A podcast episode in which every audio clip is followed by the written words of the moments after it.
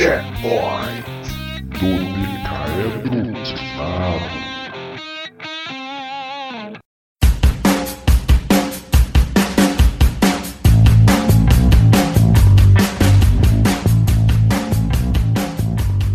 O penúltimo episódio de WandaVision, o episódio 8, deu algumas pistas sobre o que irá acontecer no episódio final. Isso inclui a cena pós-créditos. Sim, o episódio 8 tem uma cena pós-créditos, e dessa vez a cena é realmente importante. Alguns desses elementos parecem ter saído diretamente das histórias em quadrinhos, então neste checkpoint vou apresentar três arcos dos quadrinhos que podem ter impacto direto no final de WandaVision. Atenção!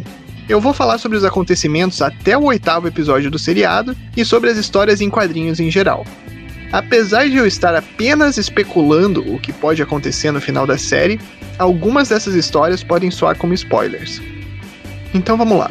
Os dois primeiros arcos vêm das histórias em quadrinhos dos Vingadores da Costa Oeste, um grupo que surgiu como um spin-off dos Vingadores na década de 1980. O primeiro arco se chamava Vision Quest. Em uma missão, eles foram até a Hungria para fazer uma investigação, e o Visão e a Feiticeira Escarlate estavam nesse grupo.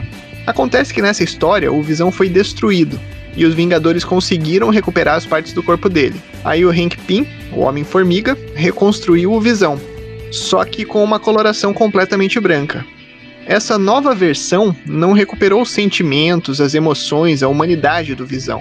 E ele ficou praticamente como mais um outro robô tradicional. E ele ficou com o time muito mais num papel de supervisionar os Vingadores a mando do governo. Isso está completamente alinhado com a cena pós-créditos do episódio 8 de WandaVision. O corpo dele foi recuperado, mas com a coloração branca. O episódio demonstrou um pouco desse processo de humanização do Visão, no relacionamento dele com a Wanda, e esse novo Visão provavelmente não adquiriu as mesmas experiências, por isso ele deve ser apenas um androide mesmo.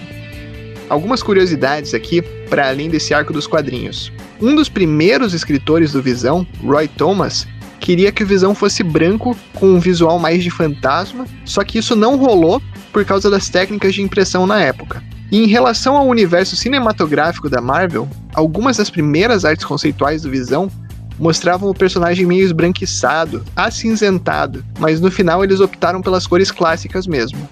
O segundo arco relevante ocorreu logo em seguida, também nas histórias dos Vingadores da Costa Oeste. Os filhos gêmeos da Wanda, Tommy e Billy, são revelados como fragmentos da alma do Mephisto, vilão dos quadrinhos. Eu já comentei sobre essa teoria nos dois últimos checkpoints sobre WandaVision, mas agora, se eles vão aprofundar nesses arcos dos quadrinhos, essa teoria ganha ainda mais força.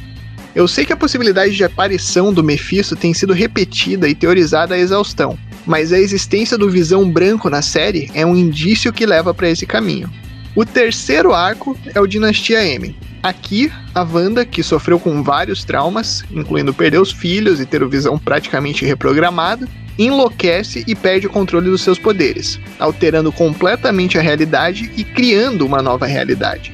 O que nós vimos em WandaVision até agora é uma versão um pouco limitada disso, dentro do hexágono, dentro de Westview. Nos quadrinhos, a Wanda reduz o número de mutantes de milhões para algumas centenas. Mas no seriado, o caminho pode ser diferente e levar à criação ou à introdução de mutantes no universo cinematográfico da Marvel, o que era impossível até então por causa das disputas entre os estúdios. Pode também abrir a discussão sobre a existência de multiverso, de múltiplos universos dentro do universo Marvel, esse conceito vai ser explorado no filme do Doutor Estranho, Multiverso da Loucura, que deve ser lançado em 2022. Enfim, se antes a incorporação desses três arcos em WandaVision já fazia sentido, depois do episódio 8 e da sua cena pós-créditos, essa especulação fica ainda mais forte. O único porém é que agora resta só um episódio no seriado, mas nada impede que a trama se estenda para outras produções do universo Marvel.